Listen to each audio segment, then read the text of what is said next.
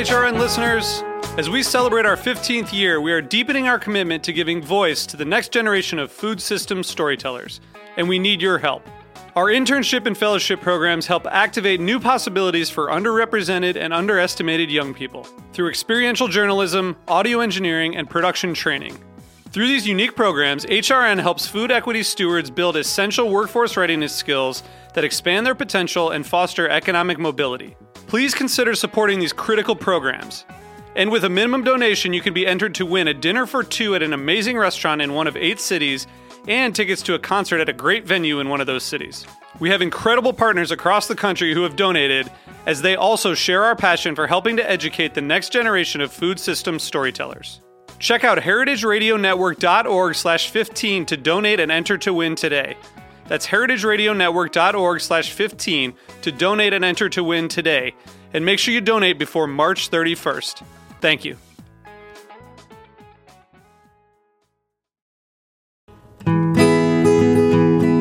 Hearst Ranch grass fed beef.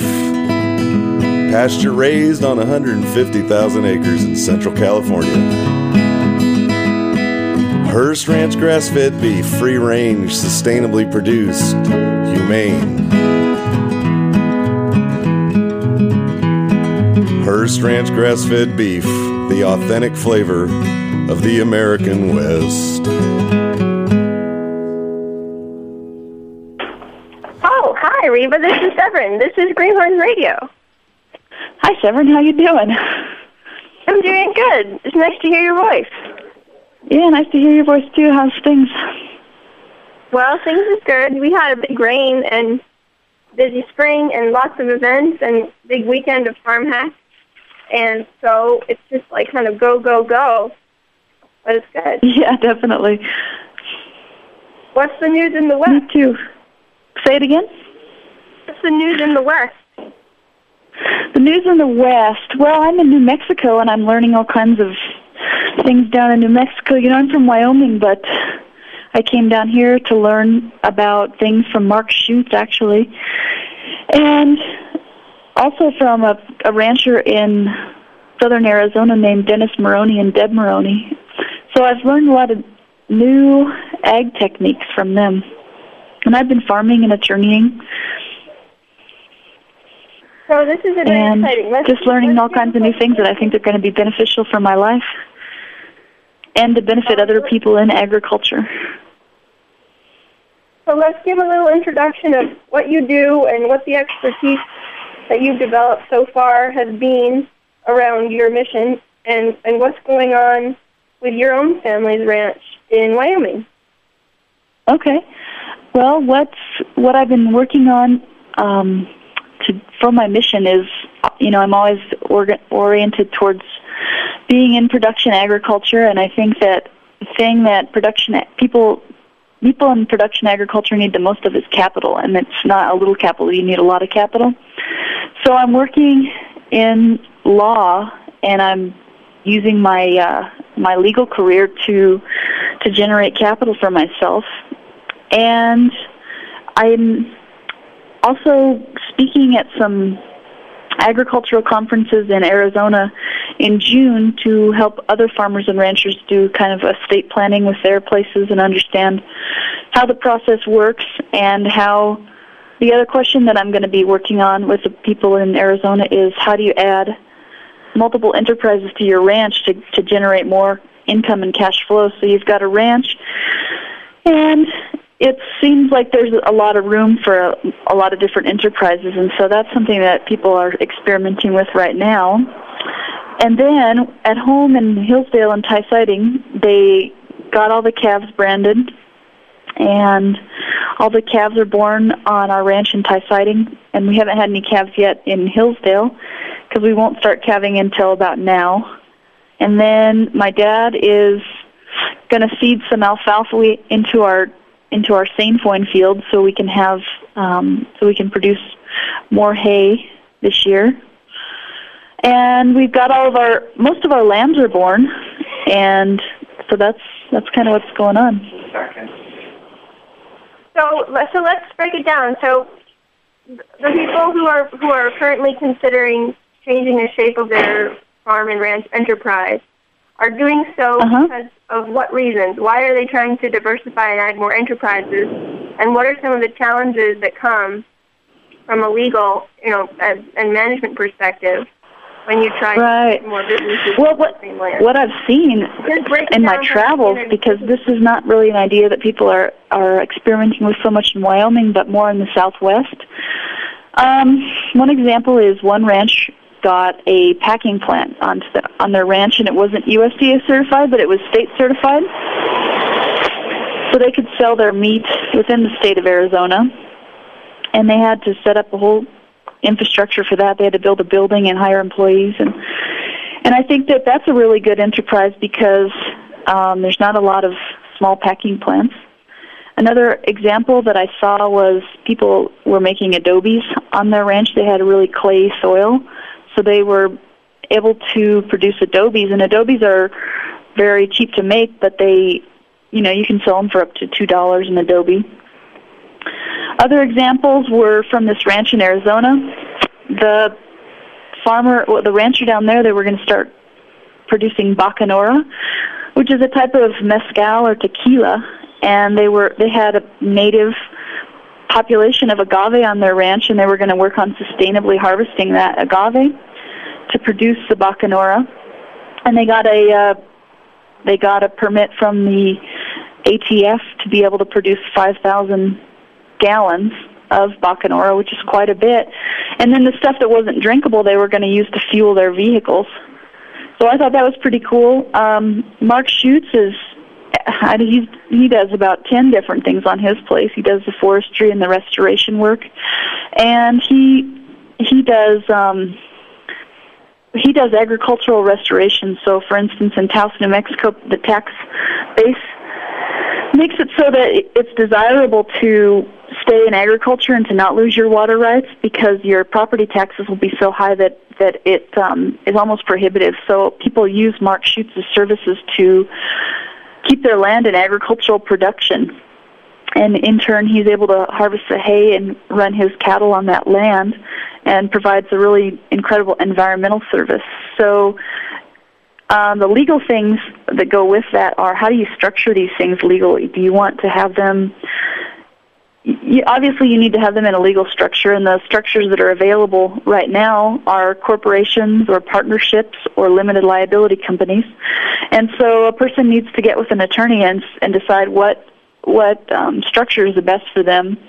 And then, an attorney is generally a good a good attorney is linked in with an accountant, a certified public accountant and the accountant will be able to help make the decision as well because the different entities have different tax treatments so there might be a specific tax reason that you would choose one of those entities and then you wa- you want to write your documents that govern those so that th- that um, if the relationship doesn't work out that everyone can end the end the operation or figure out a way to to not be in in a relationship with the people if it's not working out. So those are kind of the concerns: is how do you how do you legally with how do you legally structure them, and, and it really goes to the skill of the attorney in drafting the operating agreement and how well the attorney can pick out the issues um, of the particular enterprises that you're having on your farm or ranch. Does that kind of answer your question? Yeah, it does. That's good. That's really good. And, and the other part is to answer. Well, why are people considering diversifying at all? Like, what's the point of? Yeah. So one of the things I I've been thinking about this a lot, and I think that agriculture, in and of itself, and then the reason that young people aren't doing it is because of the social isolation. I don't really think it goes to profitability because I think that people can make make decent livings on farms and ranches.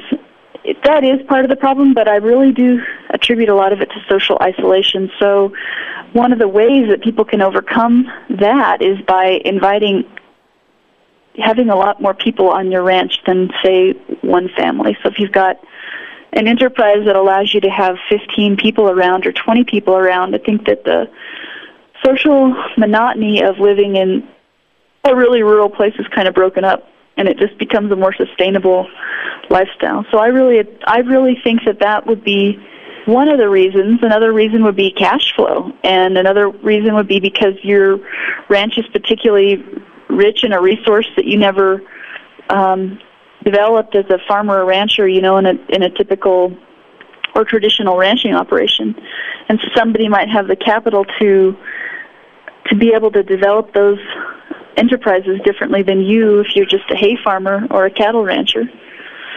So I think that um, you just start looking at your land in different ways, and you start looking at the uh, you know I think the unbelievable opportunities that are available to you, and I think that you can really live a rich life and have a lot of people around you and have a nice really fun time farming and ranching if you if you're willing to consider and talk with people who are who are doing these things and see if you can work them into your ranch. And if if keeping young people around and, and having more young people around is your objective and I think it is but most people don't know how to do it I think that they should really start seeking out the answer. And to me the answer is one of the one of the answers would be to add a multiple a different enterprise to your ranch and just have more people around you.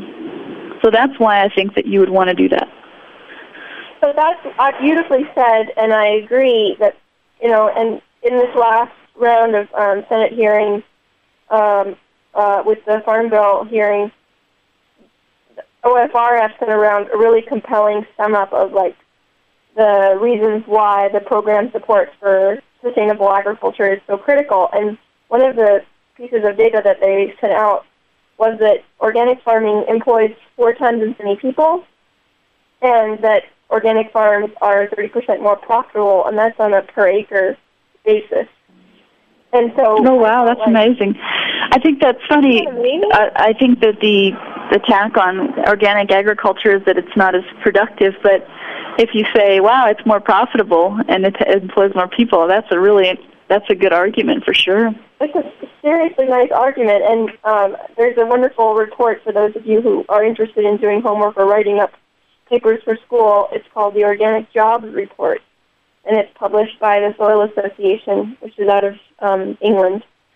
And they go through and, and show you the data on where those jobs are and how those jobs, especially in aggregation, value added, and processing um, food, uh, are a vital part of job creation in the organic marketplace. And, and, and you know, truly, if you're talking about sustainability in terms of the economic viability of rural places, how all those jobs and roles and businesses are a part of rebuilding that um, economic viability. So, but hey, so here's another thing, Reba, is Dennis Moroney with his 47 ranch.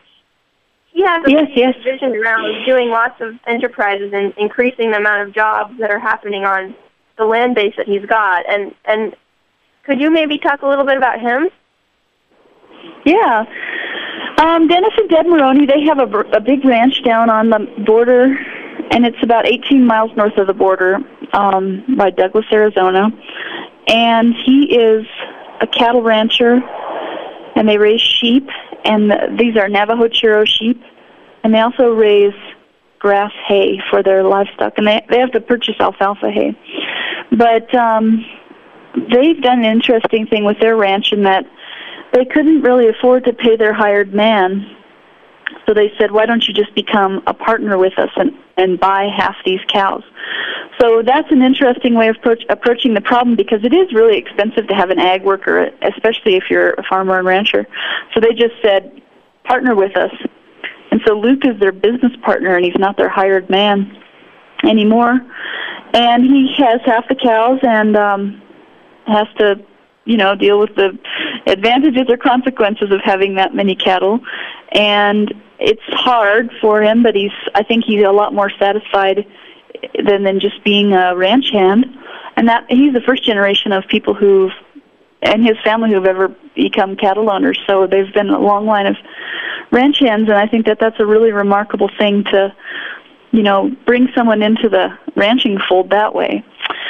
Another thing that they do is with their sheep, they they uh, market their lambs. Um, they don't sell them at the, they sell some of them at the sale barn, but they are starting to market them uh, in a specialty meat market. And they sell them at the they sell their frozen meat at farmers markets as well. Um, they're just starting on that Bacanora project. It's not uh, it's not going yet, but it's it's in the works, and they're really amazing. They're completely off the grid. They've got uh, they've got all their electricity produced by solar power, and they store it in batteries. And if they get low on power, they've got uh, natural gas generators, and also they're starting to get into different breeds of cattle. There's a cattle breed from Mexico called Criollo cattle, and they're extremely hardy, and they're designed for that really dry and harsh country. And so they're just starting to experiment with that breed of cattle because it is the cattle that was selected for and bred in that country, and they're starting to bring them back. And the the ironic thing is that the quality of the meat on the Criollo cattle is outstanding, and they're just developing a market for that also. Um, I don't know. I had a really good time. They've I I really learned a lot, and they exposed me to a lot of different people, and I think that there's a lot of really interesting agricultural things going on in the very arid Southwest about local foodscapes and things like that. And they're really worried about pollinators down there too. Um, they're starting to develop these ideas about building um, hedgerows, pollinator hedgerows, in your ag field so that you can bring pollinators in and um, have enough pollinators to pollinate all your crops. And um, I just felt like I learned so much down there and got exposed to some incredible energy and people and interests that I think are going to be so beneficial to me and then to my people in Wyoming also just because I think it's wonderful to go out and explore and see what's going on in the world so you are more versed and have a lot more tricks and tools to guide people with. But that's what the Moroneys are up to and I still talk to them but I'm working. I'm doing law projects right now to generate my income, so I'm not on that ranch right now. But, but yeah, I, I had a great time. So many, so many smart young women and so many smart young men are interested in farming, and and sometimes they're coming from non-agricultural backgrounds, like they're already, you know, had kind of mid-career and they've done work as an accountant or in the in the kitchen, in you know, in the food business or in related fields. And you know, I have a wonderful friend in New York who has been working as a pastry chef and a lawyer, completely with her sights on farming for the last 10 years. Yeah. But, you know, with a very realistic understanding that in order to have working capital to get started, that she's going to have to, you know, save up.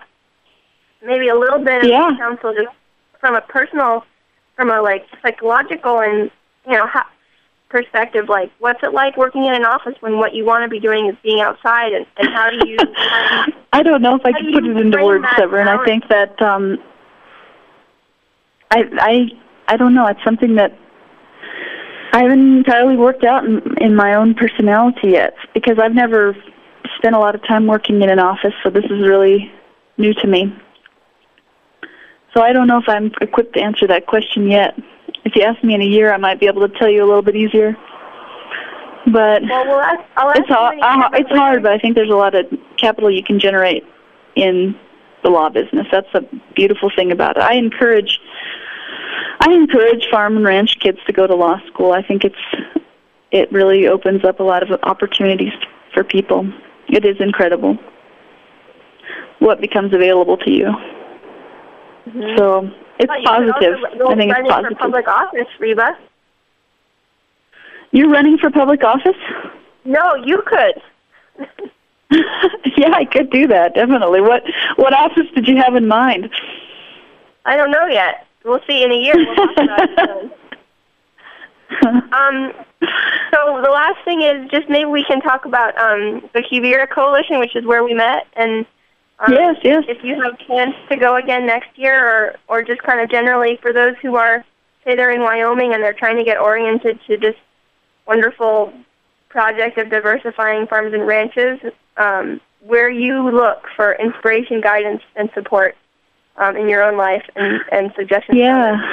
Um, I, I plan to attend the Quivira Coalition meeting this year. I believe the topic's how to how to feed nine billion people and I think that the speakers are going to be remarkable. It was truly remarkable last year. I had a fantastic time, and uh, the places that I look to for inspiration and ideas are just in continually talking to people. I absolutely love that. I'm very social, and I think that there is uh, there is a lot of need for dialogue, and I get a lot of energy from that. I I enjoy it very much, and it inspires me and gives me energy to keep going. So I, I, I keep talking to people and learning about more innovative people in agriculture. I love young people in agriculture, and I like to spend time talking to young people. And I, I spend time farming and ranching too. I, I don't work in an office all the time, so that gives me a lot of energy to keep pursuing my dreams and my agricultural aspirations and my law aspirations. And I'm really appreciative of being able to do this interview because it just puts more energy out into the world about who young people are and who who are doing this kind of work and there's a lot of interesting things going on. You just have to keep going, keep learning, and that's really where I get my inspiration from. Well, I'm inspired. I'm inspired listening to you, and I can't wait for our next year check-in to see how it's all going. Um, Thank you. I think that's going to be fun. I think that's going to be fun. Uh, so this yeah. is another episode of Greenhorn Radio, and if people want to get in touch with you, can they do it on? I think you have a website, don't you? Well, I have an email address. It's Reba Epler at hotmail dot com, And you can get a hold of me that way. And I'm also on Facebook. Just look my name up, Reba Epler. And so you'll find me. Reba I've I've written some articles too. You'll find my articles online. Oh yeah.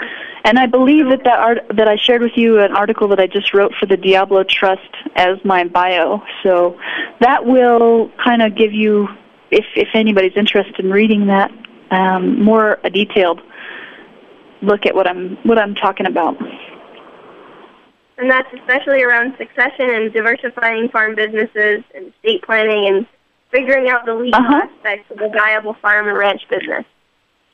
Yeah, that's exactly what it's about, and young people in agriculture and some of the social issues that go along with very rural ranch life. Because it's very, it's real. I mean, you have we have to address these problems, and I think that um, that is very, very real. Well, it's nice because I, it out. this is like so often. This is my this is my my mantra over and over again. I say it has to be fun. It has to have cultural sponginess, and everyone has to be like having enough to kvetch and gossip and flirt about. And it's you know it's nice to talk on the phone with you and on the radio, whatever, and you know hear that really echoed from your your own experience in growing up in ranch country and craving more connection with your peers. So thank I, you so much for saying it like that. I appreciate it. Well, thank you all for connecting with us over the internet, and thank you all for farming and for listening and for doing the good stuff.